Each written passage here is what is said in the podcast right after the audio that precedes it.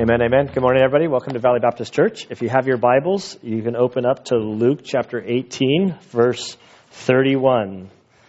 Luke chapter 18, verse 31. We're continuing our study through the Gospel of Luke. And as you're turning there, I'm going to do something different today. Most Saturdays, I kind of review with Anna, I kind of talk through it, and often she kind of nods and kind of says, okay, okay. Other times she's like, ah, might want to rethink that one. Last night, it's a good wife, you know. Last night, she, after I finished, she's like, okay, you got to like help me like piece it together a little bit better.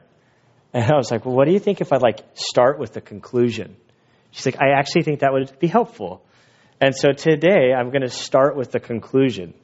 We're doing communion today, and I, the story, there's about four different parts that you could take each of them individually, and often people do, but I feel that they really kind of are strung together. All of them together kind of make sort of a, a cohesive point. If we go back to Luke, before, we're not going to go well back to Luke, back to Luke chapter 1, which we will do. I'm going to pray. I'm going to give you guys the ending, and then we'll start at the beginning.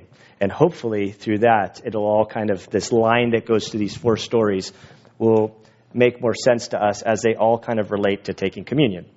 That's where we're going. So let's pray. Father, I pray that you would help me uh, to speak clearly, Lord, to um, that my words would come out correctly, uh, that you would um, help this story to come alive, Lord, as we um, in this story of Luke, as we near Jerusalem and as we near uh, Jesus' crucifixion.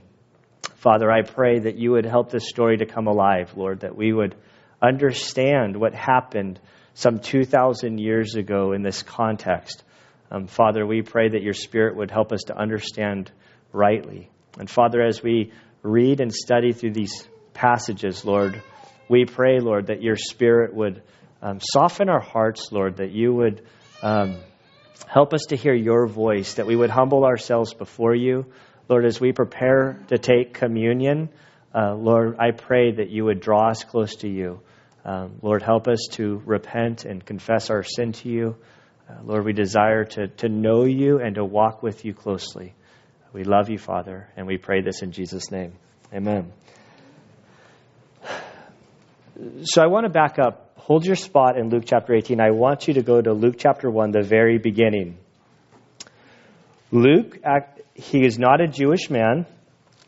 He was not present during any of the stories that he wrote about.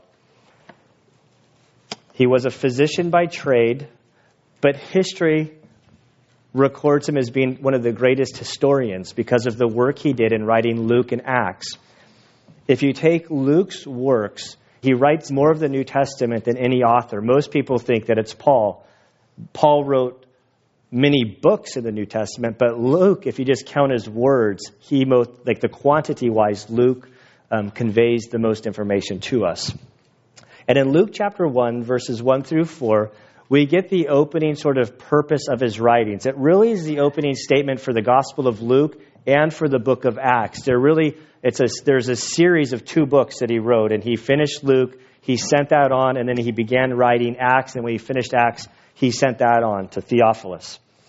And so in Luke chapter 1, verse 1, we read this Inasmuch as many have undertaken to compile an account of the things accomplished among us, just as they were handed down to us by those who from the beginning were eyewitnesses and servants of the word, it seemed fitting for me as well, having investigated everything carefully from the beginning, to write it out for you in consecutive order, most excellent Theophilus, so that you would know the exact truth about the things you've been taught. You can flip back to Luke chapter 18.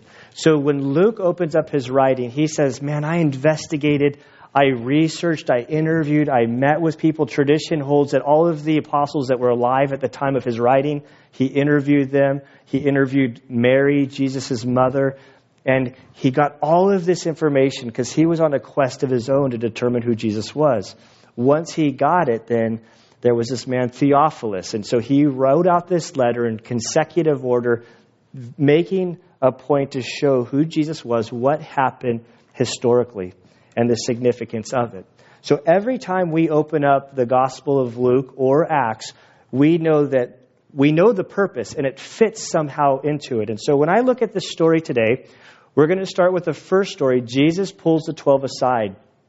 He tells them that everything that they know about the Son of Man is going to be fulfilled, that he's going to, he's going to be handed over to the Gentiles, he's going to be executed, he's going to be buried, he's going to rise on the third day. As he tells this story, he's, they're going to bump into a man who's blind. Jesus is going to heal this blind man. From the blind man, they enter into the town, and Zacchaeus, a very wealthy man, is going to be present, wants to see Jesus. He humbles himself before Jesus, and Jesus says, Salvation today has come to his house. As this story unfolds, it's not, they're not stagnant in one place, but this is the map of Israel. Um, this is the Jordan River coming down. We've zoomed in. The story is moving through Jericho. They enter into Jericho.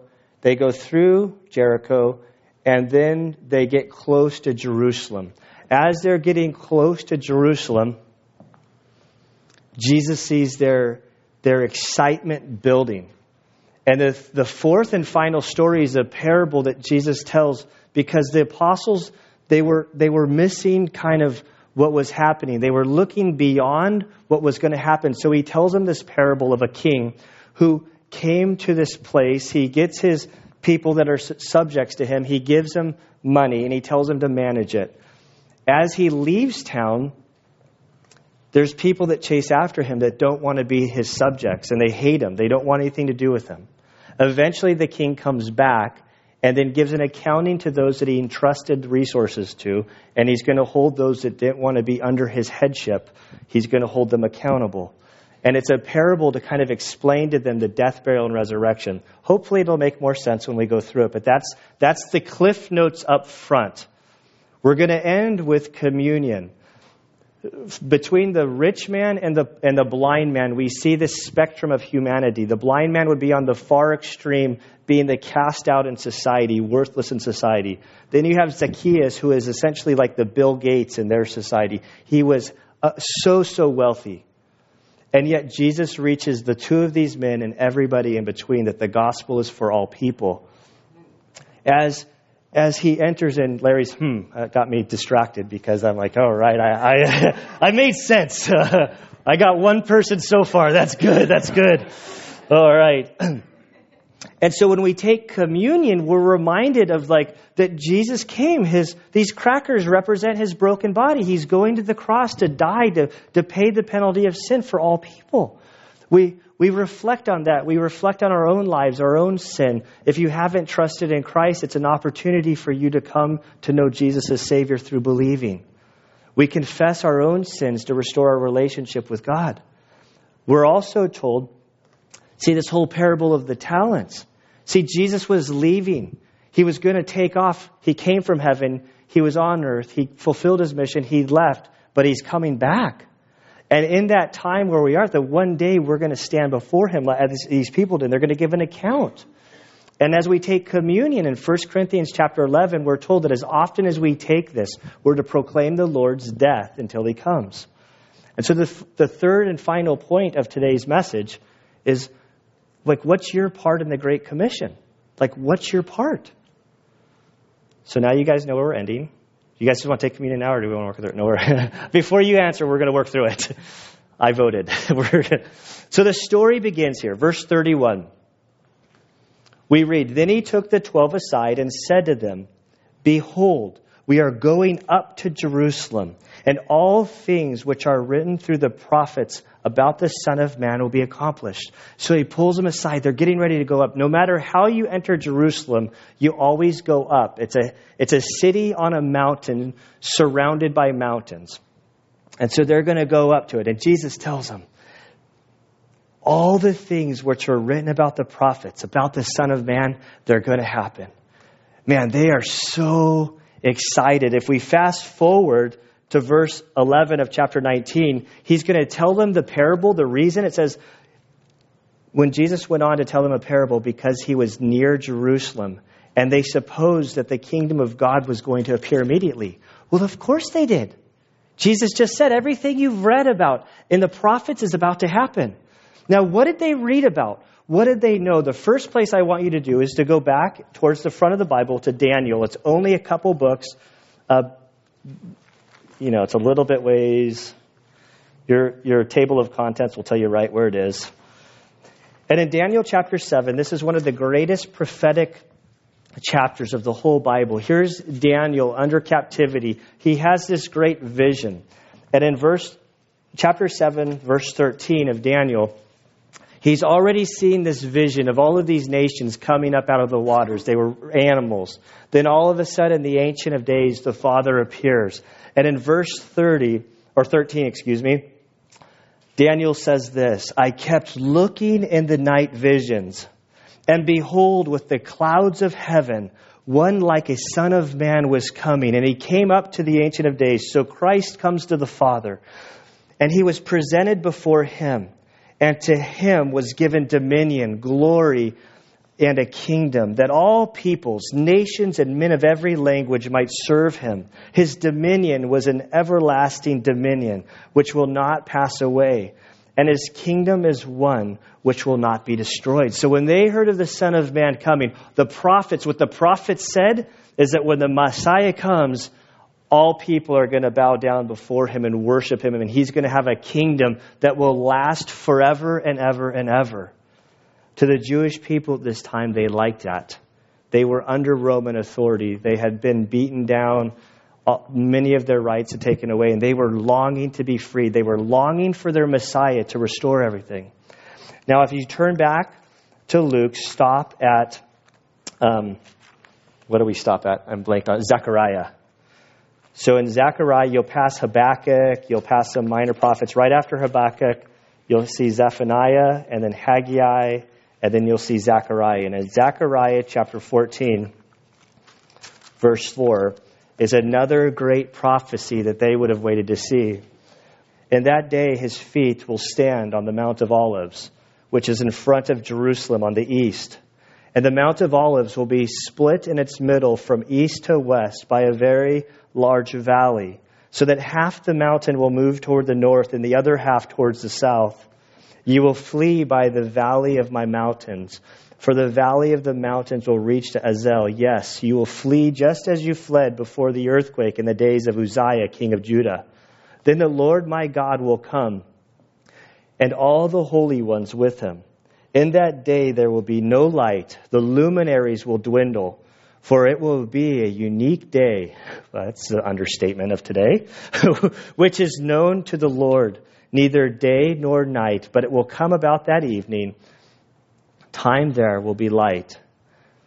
And in that day, living waters will flow out of Jerusalem, half of them toward the eastern sea and the other half toward the western sea. It will be in summer as well as in winter. And the Lord will be king over all the earth. In that day, the Lord will be the only one, and his name the only one. And so, what this says is if you're standing here looking towards the temple, this says that there's going to be a huge earthquake, and that mountain is going to split in half so that you would essentially do the splits. There's a bunch of graves here. This is in the kind of the Palestinian region of Jerusalem right now. They're burying people all along here. These are all tombs. There's some old, like King David, uh, Zechariah. They're all buried in this region. They think there's no way that the Messiah can enter in because this is unholy ground. Well, what's going to happen, what the scriptures tells us, is that there's going to be this huge divide. The earth is going to be separated, that waters are going to spout up in a river. I don't know how many gallons of water, but just here, you go down underground and there's Hezekiah's tunnel where water is already spewing up. Hundreds of gal- I mean, hundreds of thousands of gallons of water is down there. They've discovered, and water will spout up. So going back to Luke, in Luke chapter 18, when Jesus pulls the twelve aside and he said to them, Behold, we are going up to Jerusalem, and all the things which are written through the prophets about the Son of Man will be accomplished. This is the image that comes to their mind. So, do you think these guys are a little bit excited? Like their journey, they've seen Jesus heal all sorts of people, all sorts of things, raising people from the dead, establishing that he's God. And they're like, this is, we are so close. Go back to the, the last slide. They are in Jericho moving towards Jerusalem, and the excitement is like overtaking them. You think like Christmas Eve is a big deal. Imagine them. And then all of a sudden in verse 32, Jesus throws a total curveball at them that they just don't understand. Jesus says in his most explicit words to this point in the gospel, he explains his death, burial, and resurrection in clear terms. For he will be handed over to the Gentiles and will be mocked and mistreated and spit upon. And after they have scourged him, they will kill him. And on the third day, he will rise again. That image does not fit with their expectation of the Son of Man's coming, which is yet to come. And I read this, and it's clear that they did not understand. But it's not because of my great discernment of the scriptures, it's because I read verse 34. verse 34 says, But the disciples understood none of these things, and the meaning of this statement was hidden from them, and they did not comprehend the things that were said. Remember, Luke interviewed all these guys after the fact. He met with all of them. He's piecing together the story so that he can write the Gospel of Luke and Acts with great detail. And when they got to this part of the story, like, man, in hindsight, you know, hindsight's 2020. I don't know if they used that saying back then, but we use it now. Like, man, he told us that he was going to die. Isaiah 53 predicts all of this. But we never, we just kind of skimmed over Isaiah 53. To this day, if you have the opportunity to talk to a Jewish rabbi, like I've talked to a couple Jewish rabbis, I say, hey, what's your, just like, not even combative. Just like, how do you understand Isaiah 53? They won't even talk about it. They won't talk about it. And I had a seminary professor, he was really, he was the funniest guy. He had a stroke. After his stroke, he still knew like a hundred times more than me. He spoke like five different languages and he was in New York. He would drive a limo at night during like the, the midnight shift just because he wanted to be able to stay in touch with, with uh, non believers so he could witness to people. He was hilarious. I wish I could remember his name. And he's like, Yeah, I was in New York City, the best bagel shop of all New York City, all Jewish. And I would go in there, not come back. I would just talk to them and ask them about Isaiah 53. I'd bring it in and start talking. He's like, about a month into it, they banished me from the bagel shop. And I was like, I was like, ah. he's like, the best bagels in all of New York City. And I still to this day am not allowed in there because I want to know how they understood Isaiah 53. It's in there that he would suffer, but it's all kind of merged together. It's easy for us looking back, but they didn't quite get it. But Jesus is telling them, I'm going to give my life. Why? We take communion. We're going to take communion to remember that his body was broken, bloodied, that the weight of our sin was placed upon him who knew no sin because of his great love and that he wanted to restore his people to him. That we have this relationship that as he walked down that hill and he would enter in the Garden of Gethsemane and he would pray, Father, let this cup pass from me that he would be in so much agony that as he's sweating, that his capillaries would, blood would explode into the sweat and he'd sweat blood. That this great agony, Gethsemane, which means press, was waiting down upon him, knowing what he was going to, all because of his great love. And in the midst of this, they're still approaching Jericho. Verse 35 As Jesus was approaching Jericho, a blind man was sitting by the road begging. Okay, this, this guy does not have a sight, totally blind. In this culture, he's, he's a beggar on the side of the road. There's absolutely nothing that he could do. There's no social security, there's no safety net. All he could do was beg. He is on the very extreme edge of their society. People would walk past him, ignore him. We don't know homeless people like this in the, the United States, but if you leave the United States and you see homeless people, they're like this. So maybe in a few cases we do have some people like this. But this guy's in his right mind. All he is is blind, helpless, begging.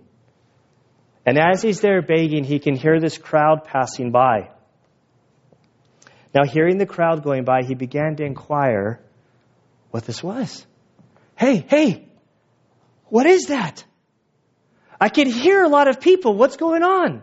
Is there a parade? It's no holiday today. What is going, what are all these people doing passing? I can hear the commotion. I can hear all of the excitement. And somebody responded to him in verse 37. They told him that Jesus of Nazareth was passing by. Jesus had a reputation. Jesus, at 12 years old, at the temple, sparring with the theological heavyweights of their society. Everybody who knew everything about the scripture. Jesus is a snotty nosed little kid at the temple asking them questions that they can't answer. Like, he had a reputation. He's God. He knew every. He knew the law. He wrote the law. He, the law is his. He fulfilled it. He's challenging them at 12. He's healing people when his ministry happened. All of this stuff is going on. He, everybody knew who Jesus of Nazareth is. And when this blind man hears it, all he can do is start screaming for Jesus. Big crowd, one guy screaming. I don't know that, you know, is he even going to stop and consider him? Verse 38, what's he calling out? Jesus, son of David, have mercy on me. And he's going to say that same phrase in 39 Son of David, have mercy on me. When people encounter Jesus, we've uh, seen it in the most recent chapters, that when this guy who has nothing, all he's screaming out is, Have mercy on me. Mercy is withholding wrath that you deserve. All he's saying is, with, Have mercy on me. Have mercy on me. And what happens in verse 39? The people that are around and the people in the caravan hear this, this poor blind man who looks pitiful on the side of the road screaming out to Jesus, Have mercy on me. What do they say? Will you be quiet? Those who led the way were sternly telling him to be quiet. But he kept crying out all the more, Son of David, have mercy on me. And there is a man in our church Jackie and Ray Moore. He's got macular degeneration. He's, he's going blind. He's begging for our prayers. And, and him sitting there going over this, he was the only guy in the whole church that truly understand this guy's crying out. He had like tears in his eyes. And he wants our prayers. Be praying for Ray that he could get his vision back. See, we're going to see that this guy didn't he wasn't born without his vision, he lost his vision, is my understanding. And they tell him, Be quiet, stop calling out. And all he does is start screaming louder, Son of David, have mercy on me. And I love this picture here. He wants nothing more than to meet Jesus, that Jesus would see him and take notice of him. And the people around him, there's this resistance. Don't bug Jesus. Jesus doesn't care about you. And if you live your life and you want to live for Jesus and you want to get to know Jesus, I guarantee you, you're going to experience resistance. If you're not, like, see, I wasn't raised in a Christian home. I never really worked in a Christian environment. Well, now I'm a pastor, so I kind of work in a Christian environment. so, no, so I intentionally inject myself in non Christian environments There are people like the parable over in verse 14, I believe it is, of chapter 19. In the parable that Jesus said, But his citizens hated him and sent a delegation after him, saying, We do not want this man to reign over us. And there are those people in our lives that don't know Christ, that want nothing to do with him, and your calling out to him, your living for him is going to bring nothing but resistance from them because they hate him. There's resistance. But this guy doesn't give up. He doesn't care about the resistance. He only cares about Jesus. He doesn't care if he looks like a fool sitting on the road screaming out, Jesus, son of David, have mercy on me. Be quiet, you're going to bother him. Well, then he just screams louder. And I love this picture of Jesus. Always time for a distraction, the least of these. Here's this guy that nobody cares about. Jesus easily could have kept walking like everybody else. But we see Jesus stopped and commanded that he be brought to him. He didn't say, Hey, you, come walk over to me. The guy did not have that ability. Hey, go get that guy, bring him over to me. And when he came near, Jesus questioned him, What do you want me to do for you? I love it. He's acting like a, he's like, well, he's been screaming out, Lord, have mercy on me, have mercy on me, Lord, have mercy on me. what do you want me to do? And the guy said, Lord, I want to regain my sight. I want to regain my sight. I want to be able to work. I want to be able to see stuff. And Jesus says to him, Receive your sight. Your faith has made you well.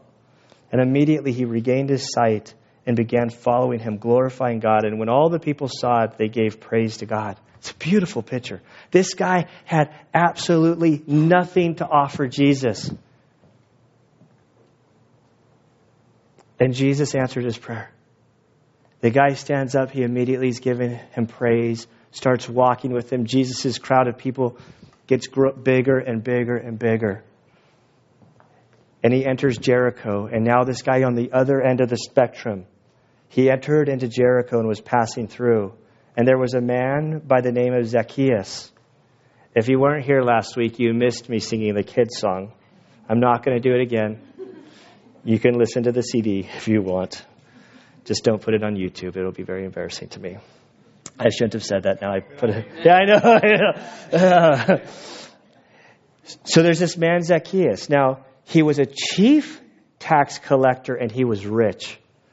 This is a second understatement of the day. He wasn't a tax collector would have been rich. He was a chief tax collector, so he oversaw. He was super wealthy. We're going to see this story. He's going to give away half of everything that he had, and every person that he might have wronged, he's going to repay them four times what he wronged them. And he's still going to have plenty of wealth. He is super rich. He is super hated. Those that were tax collectors, they were Jewish.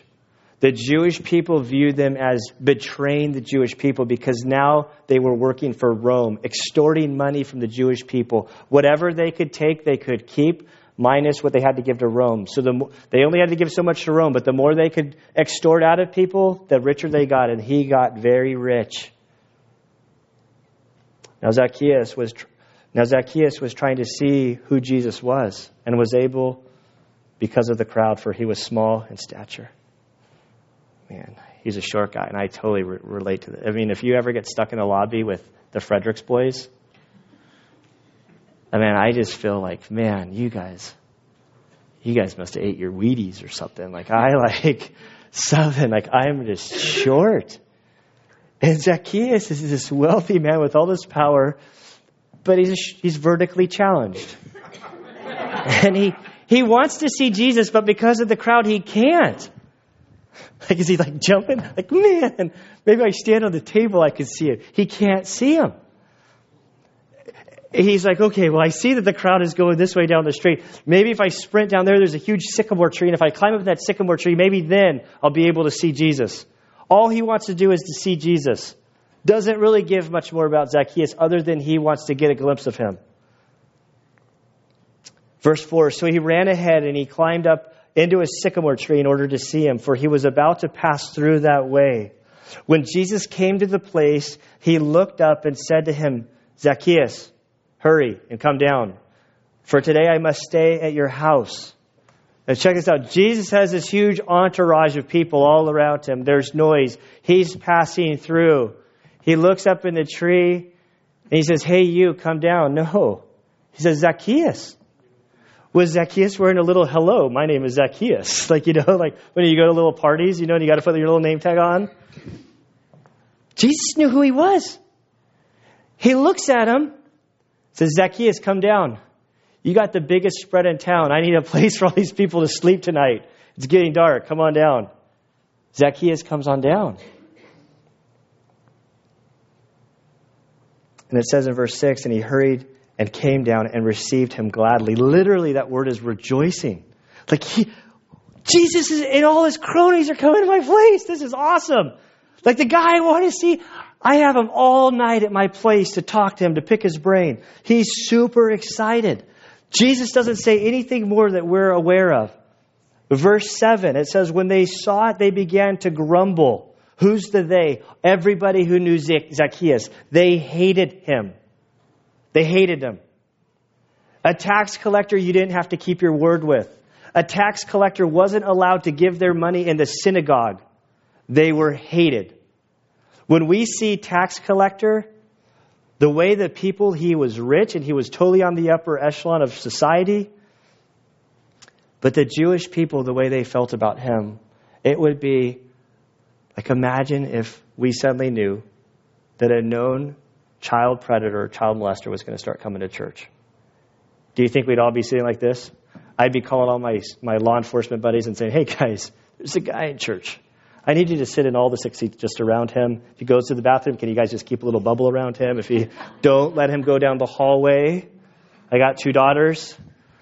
Like, we would not, like, you know, there's love and grace and forgiveness, but I'm trying to draw out how our feelings would be.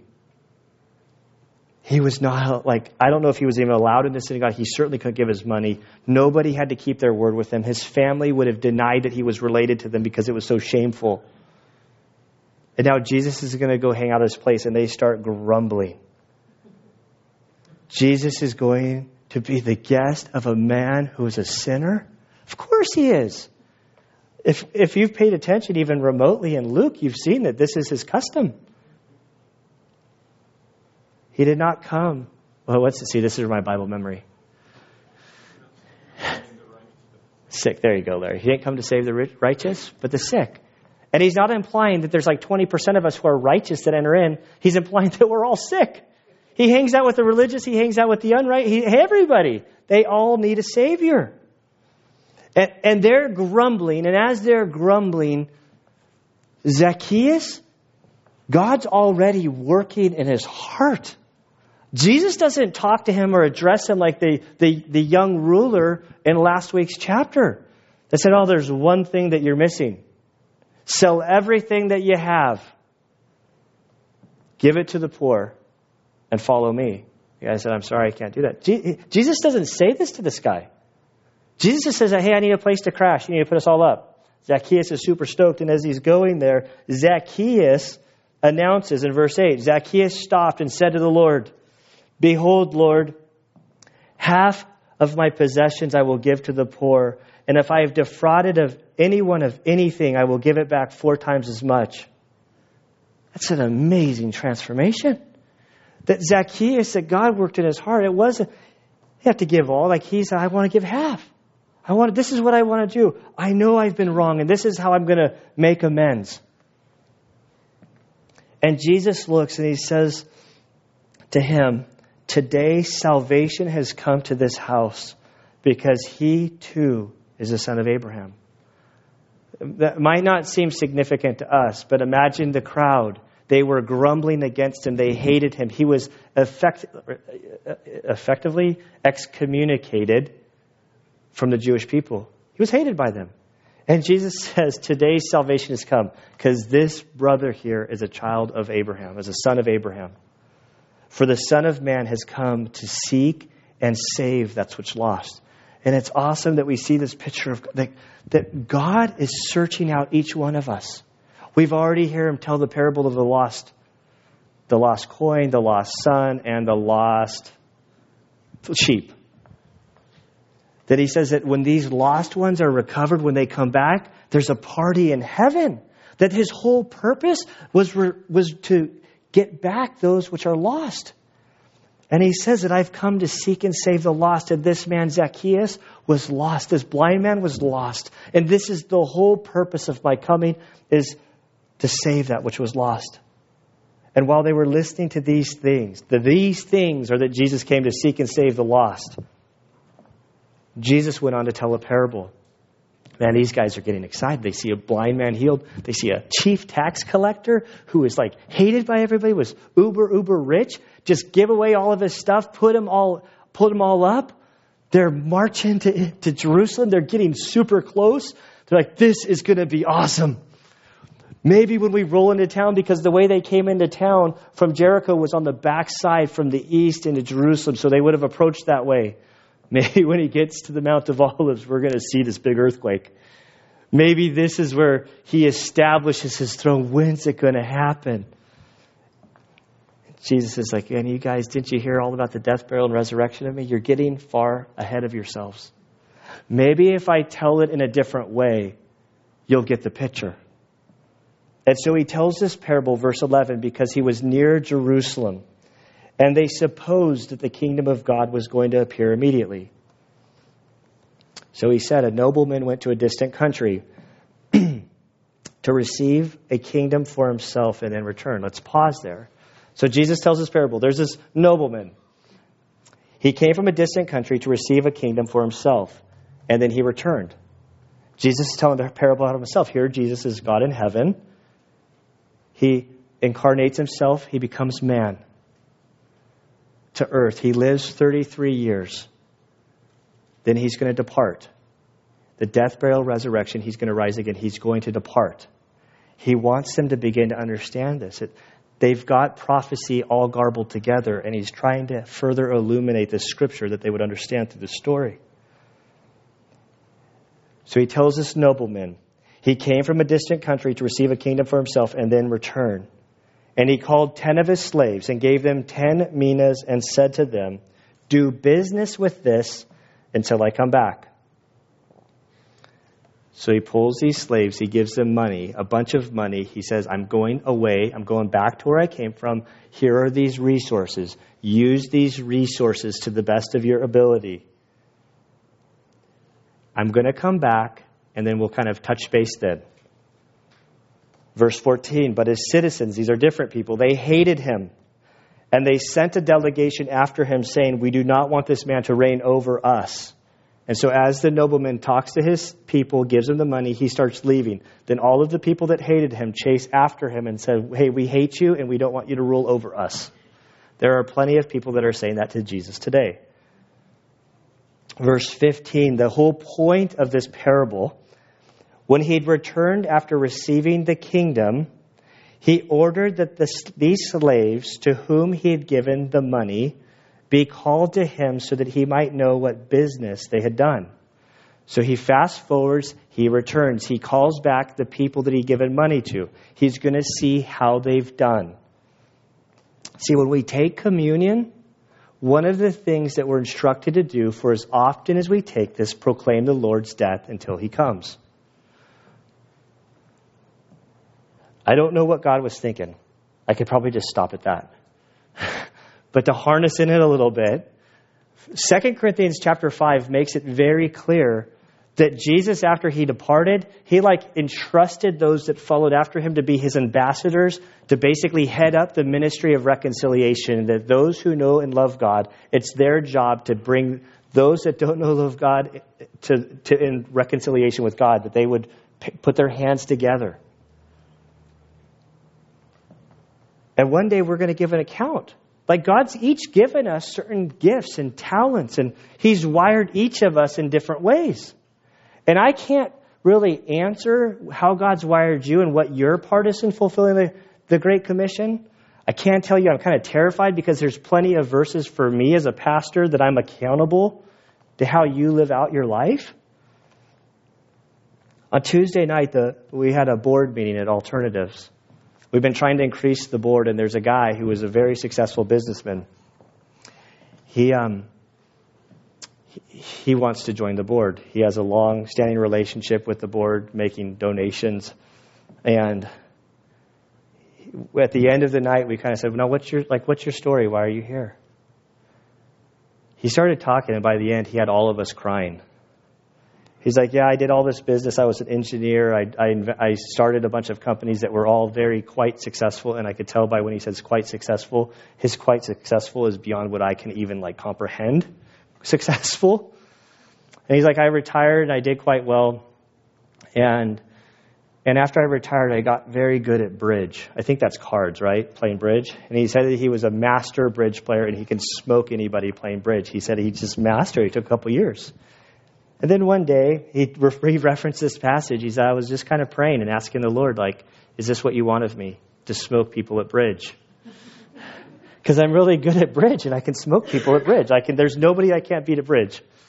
And he's like, eh, I pretty much felt like God was saying, this isn't what life is all to be. And so he said, I, he's like, I had to retire from bridge. And I just began praying and asking God, like, what, I want to finish strong. Like whatever I have is yours. I want to run this race to the end. And he's this guy's like approaching like probably he's probably close to 80, maybe between 70 and 80. He's like, I'm going to finish strong. And he's like, when I die, I want to stand before my Lord and hear him say, Well done, my good and faithful servant. And by this point, we're like, Welcome to the board. Welcome to where? Do we have to vote now? Like, like we're like. And this is the whole point of this parable. Like he's going to tell some stuff, and let's work through it. So the first person appeared. The master comes back. The first person appeared, saying, "Okay, master, your mina has made ten times more." So he said, Here's your 10 mina that you gave me. Here's 10 more. I doubled it. And he said to him, Well done, good slave, because you have been faithful in a very little thing. You are to be an authority over 10 cities. Okay, as my kingdom, I'm going to place you in charge. You've shown yourself to be very faithful. I'm going to give you 10 cities to kind of govern. Verse 18, the second one came, saying, Your mina master has made five minas. Okay, here's your 10 mina. I was able to, to get 50% return. Here's uh, five minas.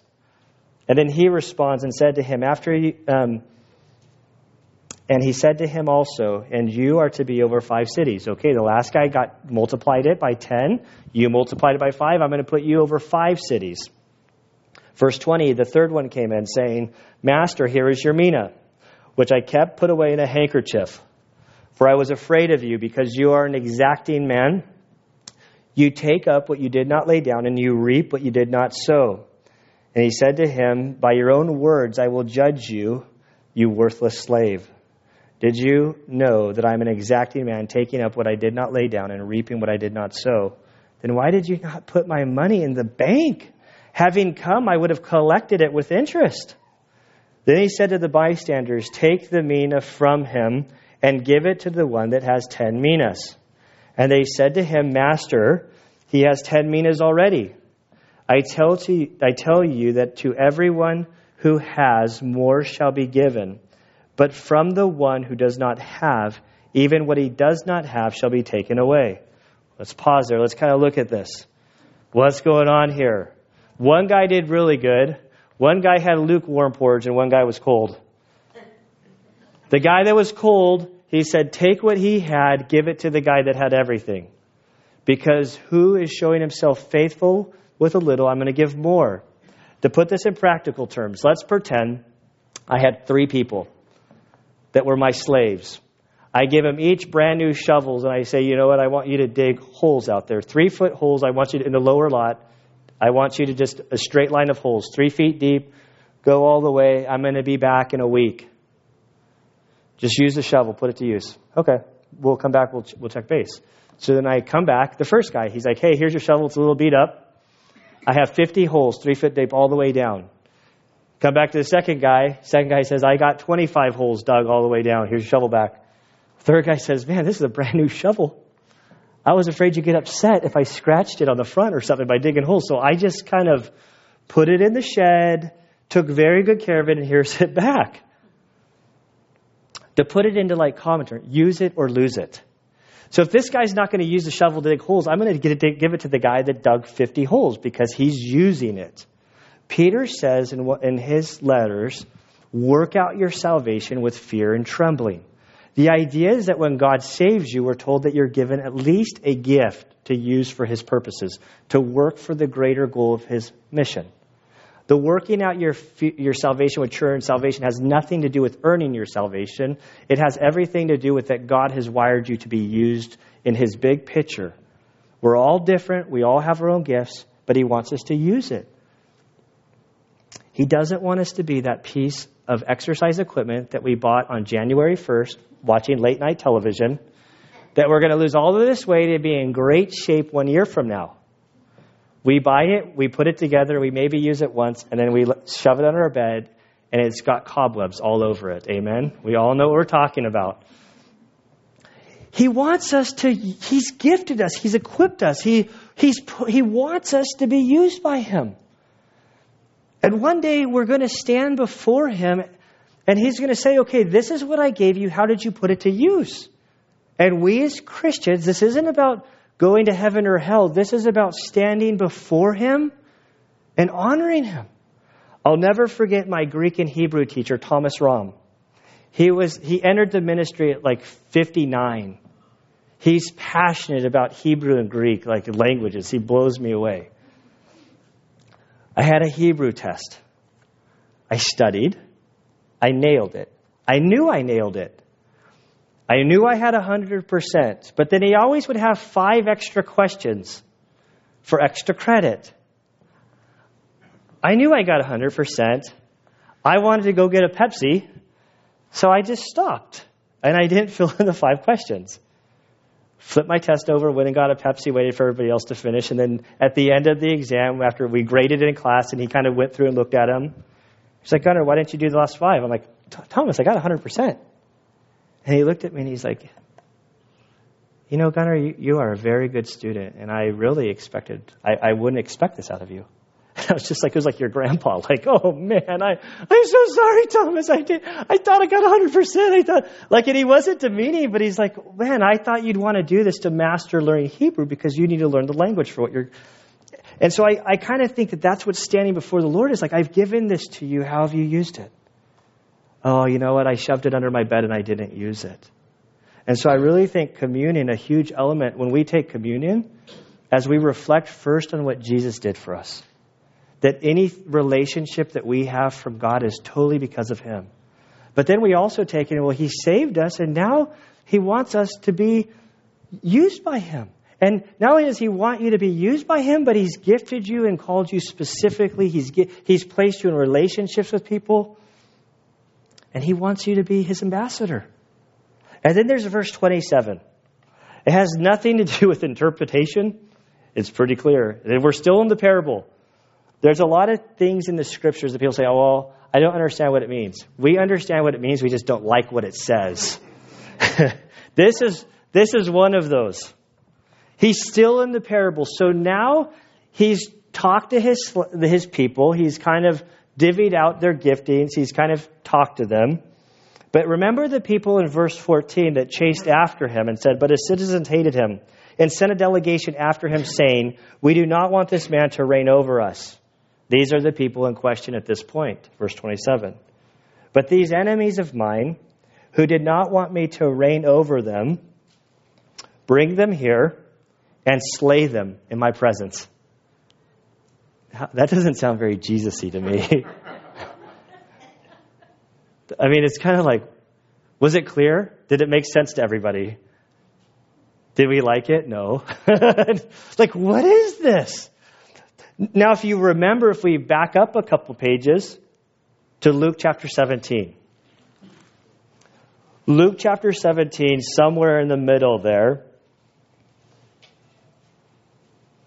verse 20 is where it starts. The Pharisees came and they said they want to know when the kingdom of God is going to come.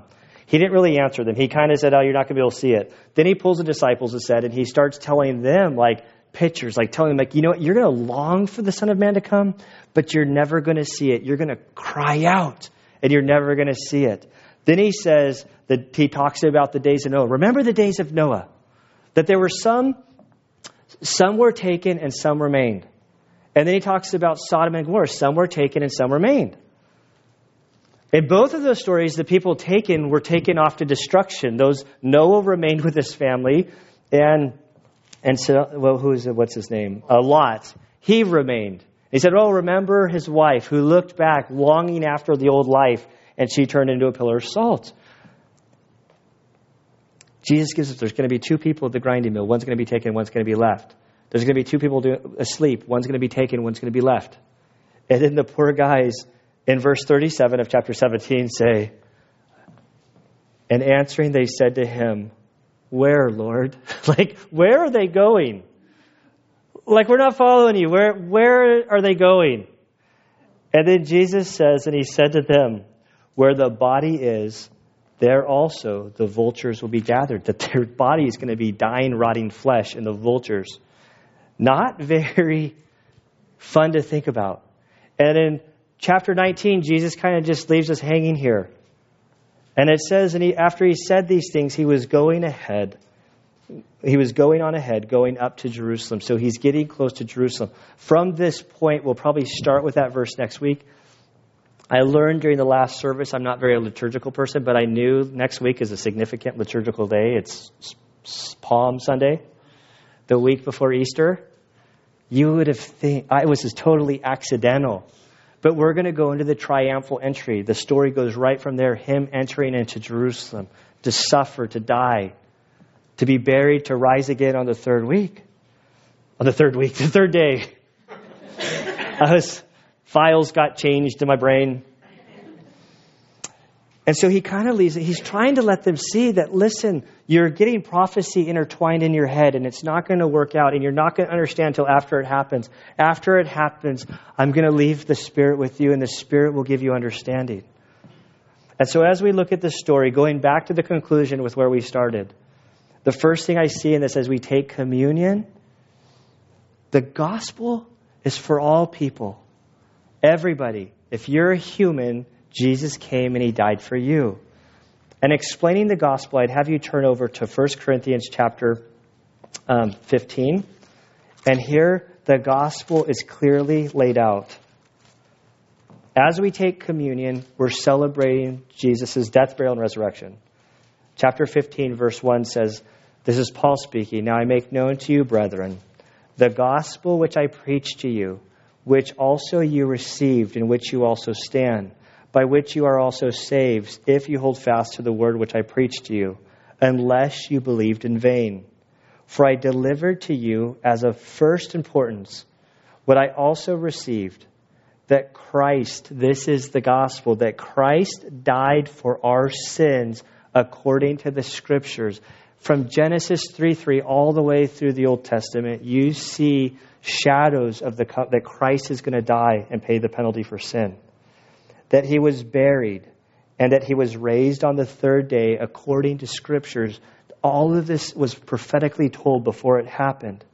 Paul then goes on to say, after this happened, after he raised from the dead, he appeared to Cephas, that's Peter, then to the twelve, and after he appeared to more than 500 brethren at one time, most of whom remain until now, but some have fallen asleep. He says, Listen, after Jesus rose from the grave, he didn't do it in secret. He walked around. All of these people saw him. In fact, he stood in front of 500 people that were able to touch him and to feel him. And if you don't believe what I'm saying, most of those 500 people are still alive at the time of writing. You can go talk to them and investigate them and ask them what they saw. Was it really true?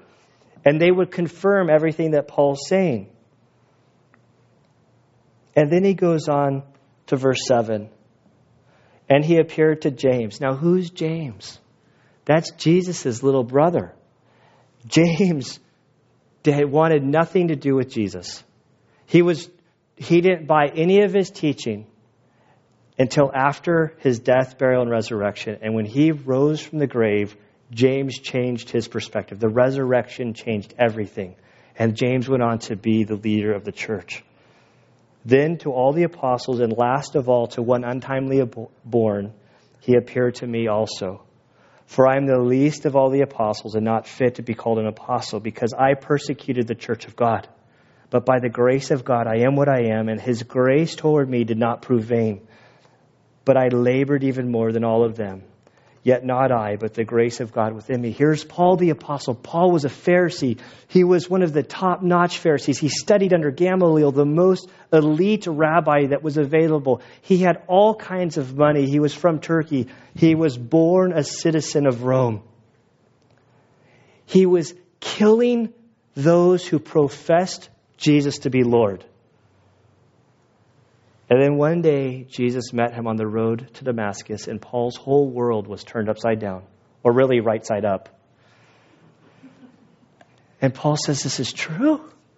And then Paul gave his whole life telling of the truth of Jesus. And so when we take communion, we're remembering his broken body that these broken crackers represent his body on the cross that was nailed, beaten, bloodied. Every stripe he bore was for our sins. That he conquered the grave, he rose, that the juice is new life. We reflect on the cross. We remember what he did and we look forward. For as often as we take this, we proclaim the Lord's death. And ultimately, if you're a believer in Christ, the question we have to answer is what's our part in the Great Commission? I don't know what that is for you. The first thing that we all can do is to begin praying for our friends, family members, people we work with, that we would see people through God's eyes. And Father, we do thank you and praise you for this day. Lord, we thank you for your word. Lord, we thank you just for our study of um, the Gospel of Luke and just this time that we were able to spend with Jesus and the history of his time here on earth. Father, I thank you that in this story that we see this poor blind man and this rich crooked man kind of embodying the spectrum of humanity. And Lord, we thank you that when you were on that cross, or even before the foundation of the world, you considered me. I thank you that your love is so great that you desire each one of us to come to you and to worship you, to bow down, to accept you as Savior. I pray for our friends and family, maybe that are even with us today, that haven't come to the place of trusting in you as Savior. Lord, I pray that your Spirit would help them uh, to connect whatever dots they need to reach out by faith as this blind man did. Father, we pray that as we take communion, you would just help us, Lord, to, to come to the foot of the cross again, to lay down our junk. We thank you, Lord, that um, through your righteousness we're made pure. And Lord, as we take this communion, we pray that you would help us uh, to be burdened for our friends and family and loved ones, Lord, who don't know you. And they may be resisting you, and they may be persecuting us for the faith that we've proclaimed. But Lord, I pray that you would help us not to lose heart, that we would grow close to you day by day. We love you, Father, and we ask this in Christ's good name. Amen.